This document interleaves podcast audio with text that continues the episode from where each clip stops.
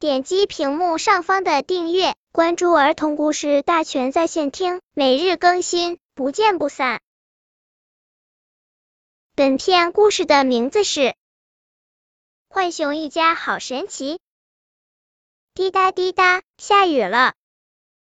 我用旧牛仔裤和石灰做的花盆，看看它怕不怕雨淋。浣熊哥哥说。瞧，我的旧皮鞋花盆，好看又结实。浣熊妹妹说。浣熊妈妈抱出一盆兰草，花盆是用旧罐头瓶做的，我也要让他们见见风雨。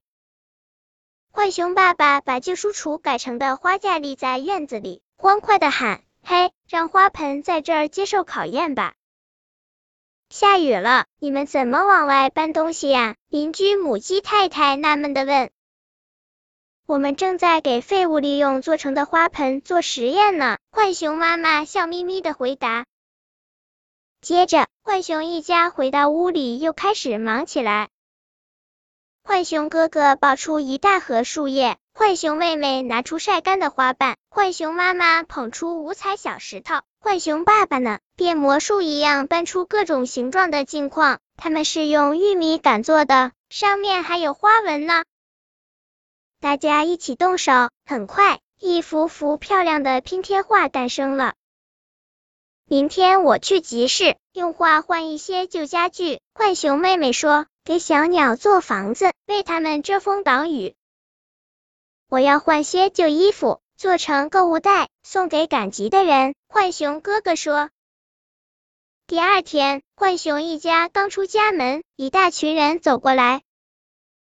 猪妈妈笑眯眯的问：“听说你们家废物利用做了好多新奇的东西，我们可以参观一下吗？”他们是我家的亲戚，听我说起你们的环保生活，很感兴趣。母鸡太太微笑着说：“原来是这样啊！”浣熊一家赶紧邀请客人们进门。旧轮胎做成了秋千，旧裤子缝成了布兜，旧布头拼成了地毯。浣熊一家好神奇！大家忍不住赞叹。太有趣了，能教教我们吗？山熊大叔问。当然可以，不过今天我们先要去集市，用画换一些东西。浣熊妈妈说。我们来交换吧。瞧，浣熊家变成了热闹的集市，他们的画很快就被换走了。更值得高兴的是。更多人与浣熊家一起加入到了绿色环保、爱护自然的队伍中。